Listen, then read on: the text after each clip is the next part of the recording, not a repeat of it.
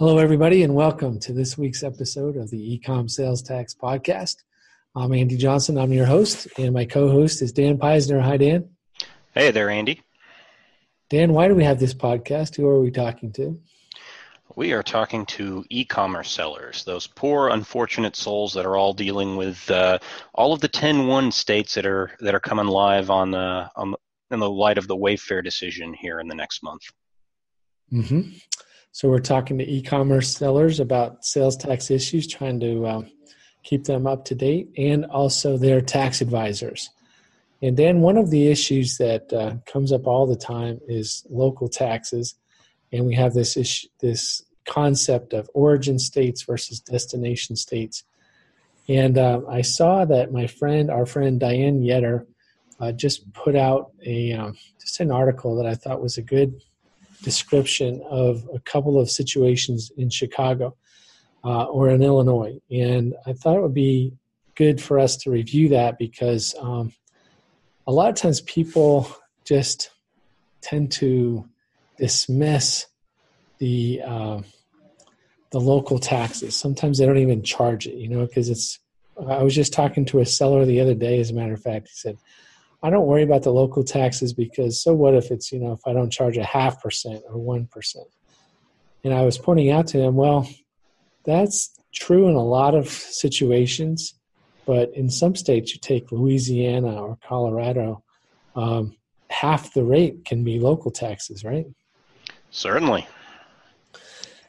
Illinois is a is a is a kind of a similar situation where depending on what local rate you should charge um, like chicago 10.25 or springfield 6.25 so it's 4% difference.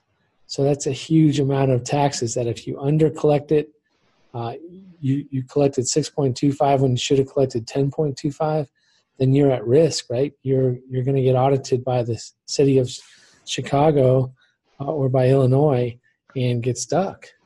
On the other hand, if you collect 10.25 instead of the 6.25 that you should have, then you're going to have uh, customers after you. So, oh, I think it's even going deeper than that. If you uh, you may not even get to collect that 10.25. Uh, a lot of customers, if they see that higher tax in there and know that they they can get away with the 6.25, you're not even going to get the sale they'll go elsewhere. Excellent point, Dan. Excellent point. So I'm going to share this article. I can find it. Uh, these three examples, I thought the examples that Diane gave were really good. So here we go. This is it. So let's work through these examples. So um, local taxes is a big deal in like Texas, for example, Colorado, Louisiana, we already pointed out. Um, and these three examples in Illinois will help you see why it's a big deal there too. So Illinois has a sales tax. Dan, what do you call it? Uh, in polite conversation, the retail occupation tax. In impolite conversation? I'm not going to mention that here. The rot? No, rot is one word for it, yes. All right.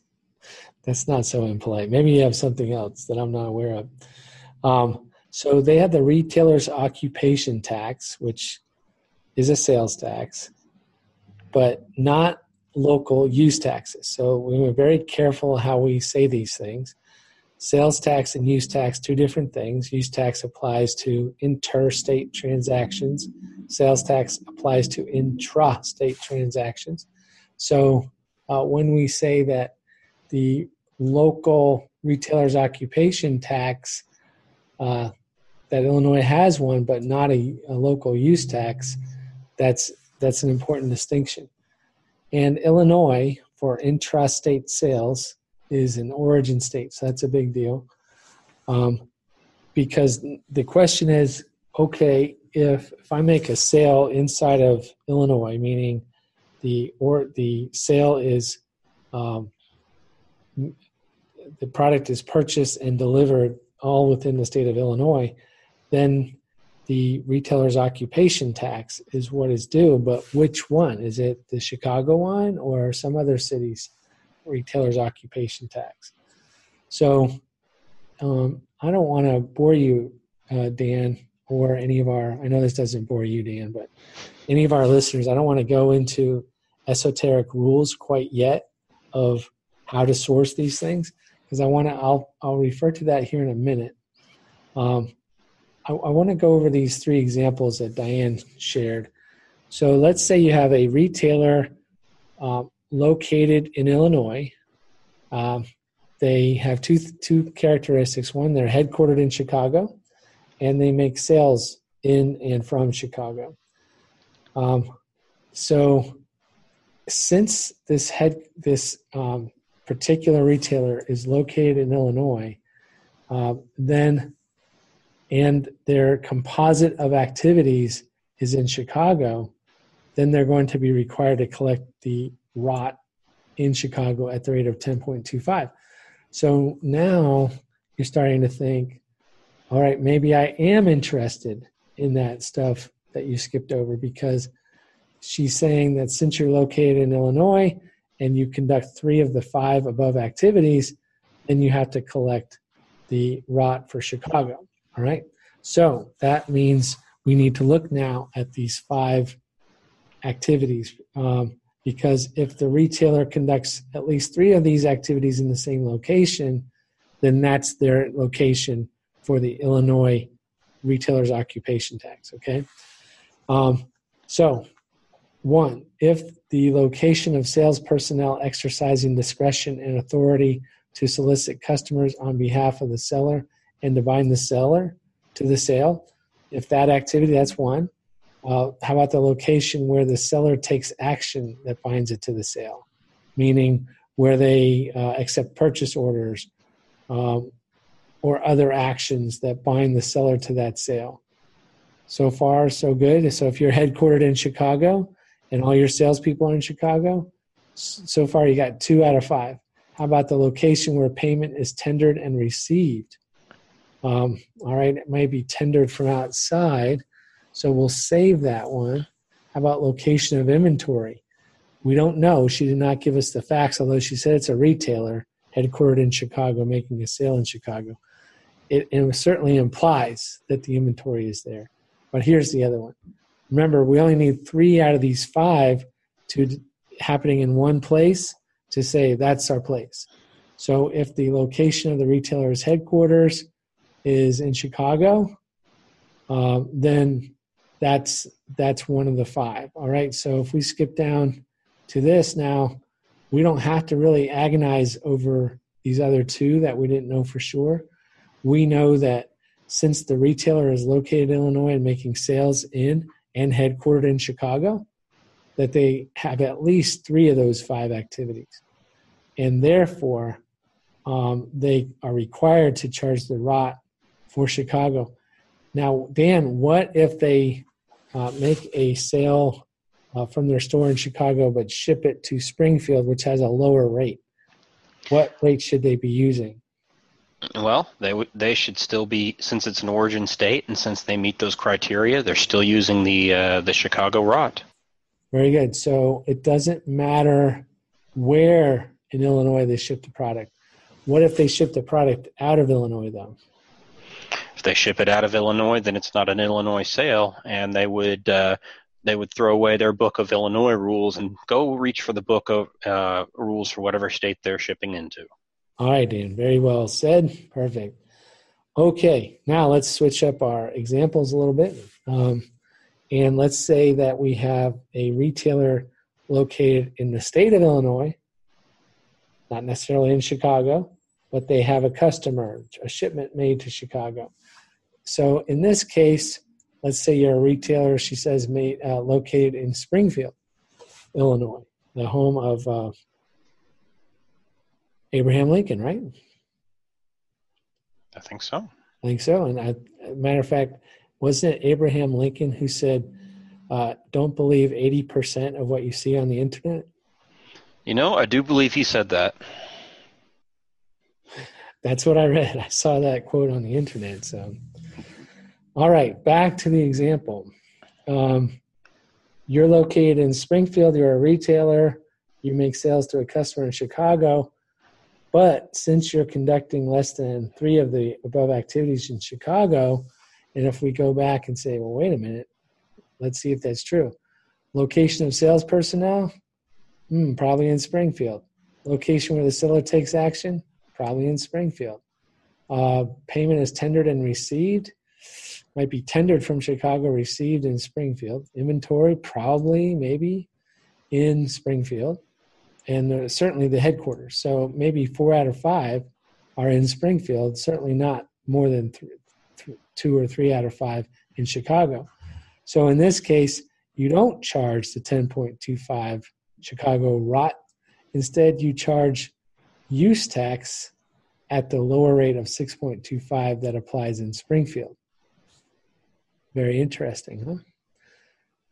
Now, let's go foreign. Let's go outside of the state of Illinois. So in state taxes, when we say foreign, we mean another state. It doesn't necessarily have to be international.